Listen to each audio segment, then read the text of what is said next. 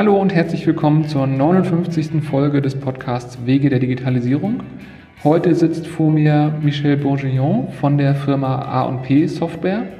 A&P entwickelt den digitalen Kassenzettel und ich bin sehr gespannt, was wir heute darüber lernen werden, wie sich ein Kassenzettel, den wir ja alle aus unserem Alltag kennen, digitalisieren lässt.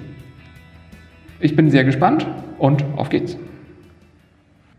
Ja, vor mir sitzt äh, Michelle Bourguignon von der A&P Software GmbH. Sie ist die Unternehmenssprecherin. A&G macht eine ganz spannende Lösung, äh, die uns theoretisch alle betreffen kann, sage ich mal vorweg.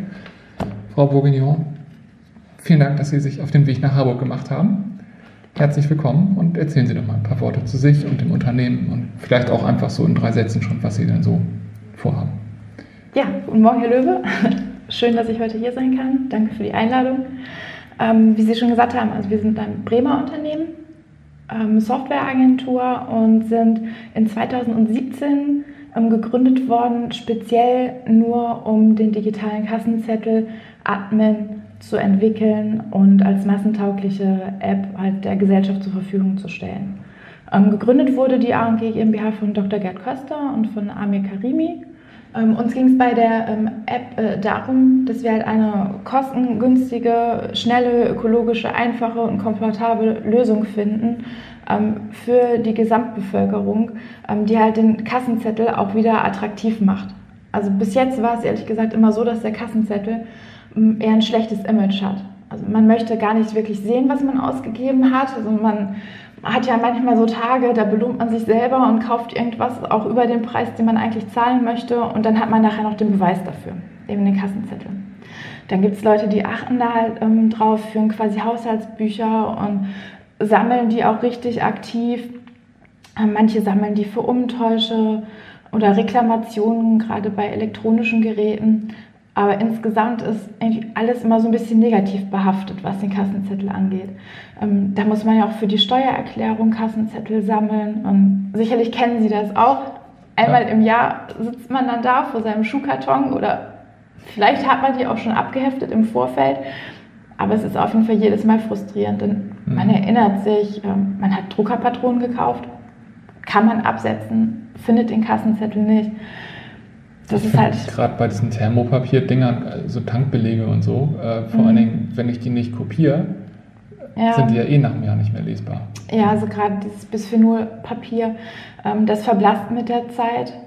Und Thermopapier, also es ist ähm, ja auch nicht wirklich die Lösung. Jetzt ab 2020 wird es ja auch äh, verboten. Also wenn es dieses äh, schädliche Bisphenol A enthält. Mhm. Ähm, das hat ja auch starke Einwirkungen auf den Hormonhaushalt zum Beispiel, kann unter anderem zu Fehlgeburten führen oder auch zu Unfruchtbarkeit. Also es gibt da ganz viele Studien drüber. Es wird jetzt verboten, das ist schon lange bekannt und ich finde es auch schade, dass da die Bevölkerung immer so im Ungewissen gelassen wird drüber. Ähm, es gibt einen Stoff, der ist weiterhin erlaubt, Bisphenol S. Das wird als Ersatzstoff für Bisphenol A hergenommen. Ähm, das ist ein Bildgeber auf diesem Thermopapier drauf. Also dieses Papier wird ja erhitzt im Drucker und da, wo ähm, dann halt nachher die Farbe zu sehen ist, ist dieser Stoff nicht mehr und auf den weißen Flächen ist dieser Stoff noch. Und dieses. Bisphenol S, das ist sogar noch schädlicher als Bisphenol A, wurde festgestellt. Ähm, da hat jetzt gerade der Bund auch eine Studie in Auftrag zugegeben. Und es wird sich natürlich herausstellen, dass es so ist, dass es auch wieder verboten werden muss. Und es dauert dann nochmal wieder etliche Jahre, ähm, bis es dann halt zum Gesetz dafür kommt. Und das finde ich sehr schade, das macht mich da auch ein bisschen traurig, dass ähm, es eigentlich bekannt ist und jetzt tut man gerade so, als würde man irgendwie was Positives ähm, für die Leute machen, indem man dieses Bisphenol A verbietet. Und ja, Bisphenol S fällt gerade so ein bisschen hinten über.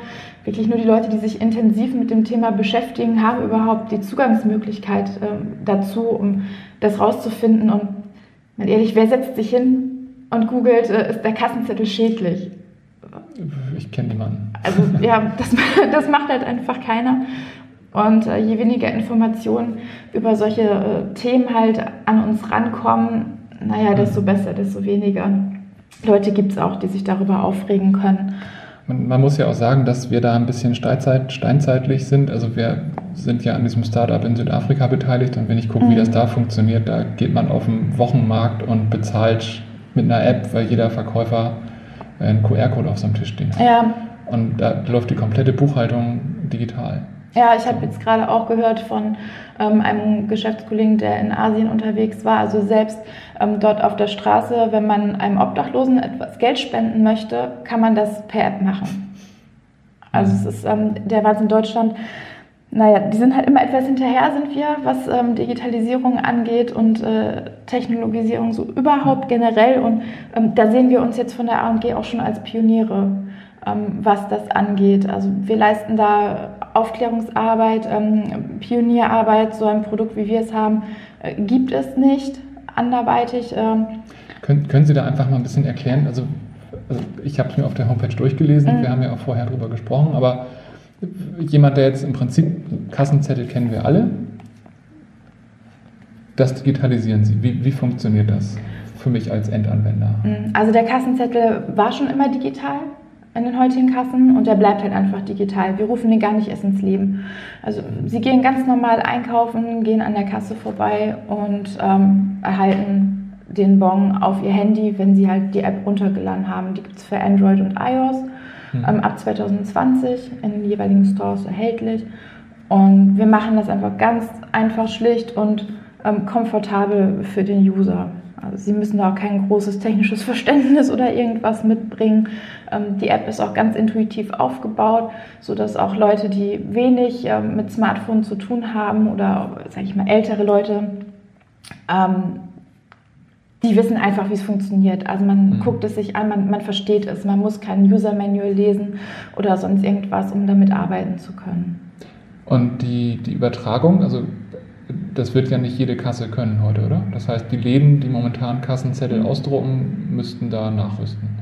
Nee, nachrüsten müssten die nicht. Also mit ähm, 2020 kommt ja auch diese neue Registrierkassenverordnungspflicht raus.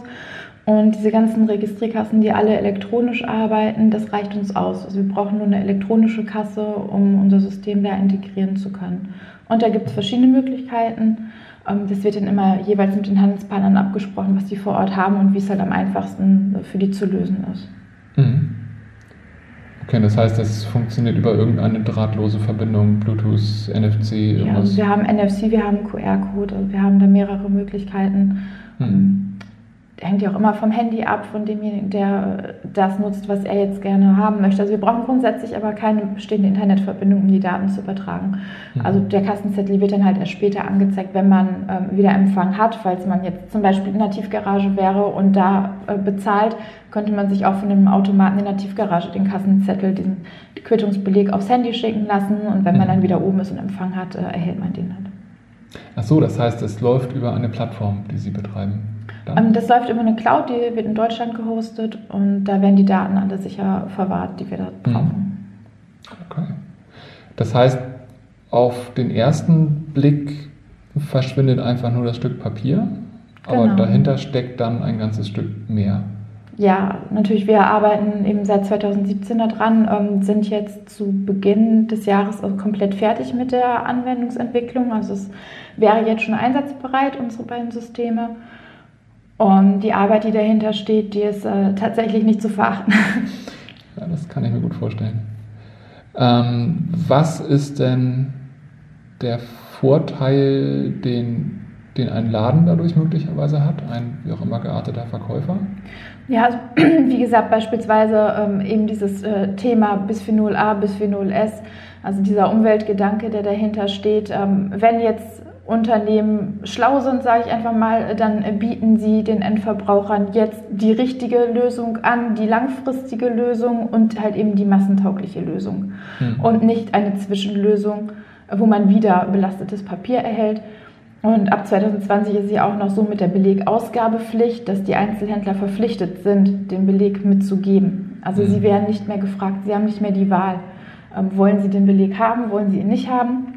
Selbst heute ist es ja so, das kennen Sie bestimmt auch, Sie sagen, nein, ich will den nicht haben und der wird trotzdem gedruckt mhm. und weggeworfen. Ja. Ähm. Okay, und ähm, also ich, wir machen ja Digitalisierung im Kundenauftrag sozusagen mhm. und ich finde es immer spannend, wichtig, notwendig zu, zu lernen, also wo, wo haben beide Seiten einen Vorteil davon? Ist ist dieses umweltschädliche Papier, ist das denn für den Menschen, der da an der Kasse sitzt und, und bei Penny abkassiert, ist das ein Problem für den? Also hat der ein Interesse daran, selbst wenn die Marktleitung jetzt eine neue Kasse installiert, kriegen, kriegen sie das so ins, in die Masse rein, dass das ähm, von beiden Seiten ausgeführt wird? Also gerade bei den ähm, Kassenpersonal äh, gab es vor einiger Zeit von Sarah einen ziemlich großen Aufstand, ähm, weil die eben darauf aufmerksam geworden sind, dass es schädlich ist, was sie dort machen. Können Sie mal nachschauen, das war ein ganz großes Thema in der Presse. Und äh, man geht ja auch, also zum Beispiel die Apotheken, die verwenden auch dieses Thermopapier. Also hauptsächlich, ich war bis jetzt noch in keiner Apotheke, die das nicht getan hätte. Und da wird sich auch häufig die Hände desinfiziert, nachdem man Kunden da beraten hat. Die haben ja verschiedene, sag ich mal, Erkältungserkrankungen und Keime und wo man sich überschützen will. Und gerade wenn man sich die Hände desinfiziert und dann dieses Papier anfasst, gelangt es noch viel schneller in den Blutkreislauf. Mhm. Also da denken dann die Unternehmen, sie tun was Gutes, stellen an alle Kassen auch dieses Desinfektionsmittel hin, müssen Sie mal darauf achten, bestimmt schon mal gesehen. Oder Handcremes stehen da auch und gerade durch ähm, Fett und Desinfektionsmittel auf der Haut äh, gelangt das noch viel schneller in den äh, Körper und in den Kreislauf. Aber das ist ja auch nur die Spitze des Eisbergs, was alles an Papier verbraucht wird. Ähm, um Kassenzettel auszudrucken, wie viel äh, Trinkwasser verbraucht wird dafür, wie viele mhm. Bäume geholzt werden. Also das ist, ähm, das nimmt halt einfach gar kein Ende. Und wir brauchen Kassenzettel, wir werden sie immer brauchen, ähm, gerade zur Bekämpfung von der Schattenwirtschaft. Und dann gab es ja auch noch vor kurzem ähm, diesen Skandal um die China-Restaurants, äh, Klar ist es rausgekommen, was wir uns alle schon immer gedacht haben. Also ja, es wird nicht jeder Beleg dort äh, eingetippt und wenn Sie den Kassenzettel nicht mitnehmen, selbst dann gab es noch ähm, die Möglichkeit, wieder Sachen auszubuchen aus der Kasse. Und grundsätzlich ist es auch eine gute Sache, also dass äh, dagegen was unternommen wird und äh, dass wir die Steuereinnahmen schützen wollen und dann mit solchen Geldern eben sinnvolle Sachen machen, Kindergärten, Kinderspielplätze, alles Mögliche kann man mit dem Geld ja viel besser anstellen. Und das ist grundsätzlich eine gute Sache natürlich. Aber ich glaube, der Ansatz ist einfach falsch zu sagen, es muss jetzt jeder Kassenzettel gedruckt werden, ähm, bevor wir da eine adäquate digitale Lösung haben. Mhm.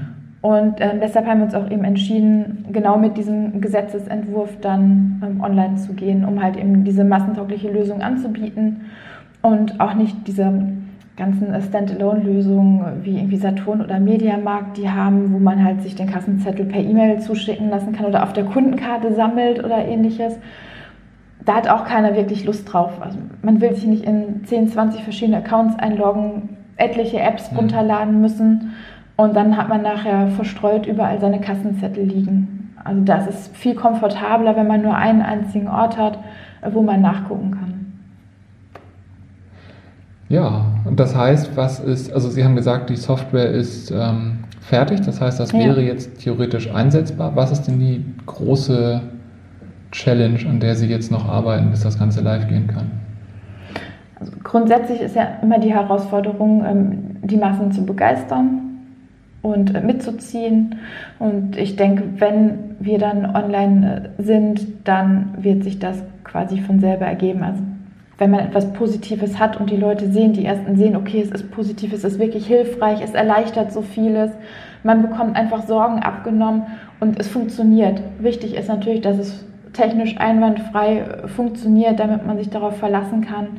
Und dann bekommt man ja auch extrem Arbeit abgenommen. Es ist ja einfach eine Erleichterung äh, fürs ganze Leben, wenn man sich auf etwas äh, verlassen kann, was digital funktioniert, was einfach so nebenher läuft problemlos in den Alltag integriert wird und man sieht halt äh, den Mehrwert davon. Und dann wird sich das auch so weit rumsprechen und verbreiten, äh, dass auch die breite Masse angesprochen wird und das auch nutzen wird. Da bin ich von überzeugt.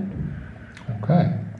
Wenn sich jetzt jemand damit näher befassen möchte, natürlich haben Sie eine Webseite, die wir verlinken werden.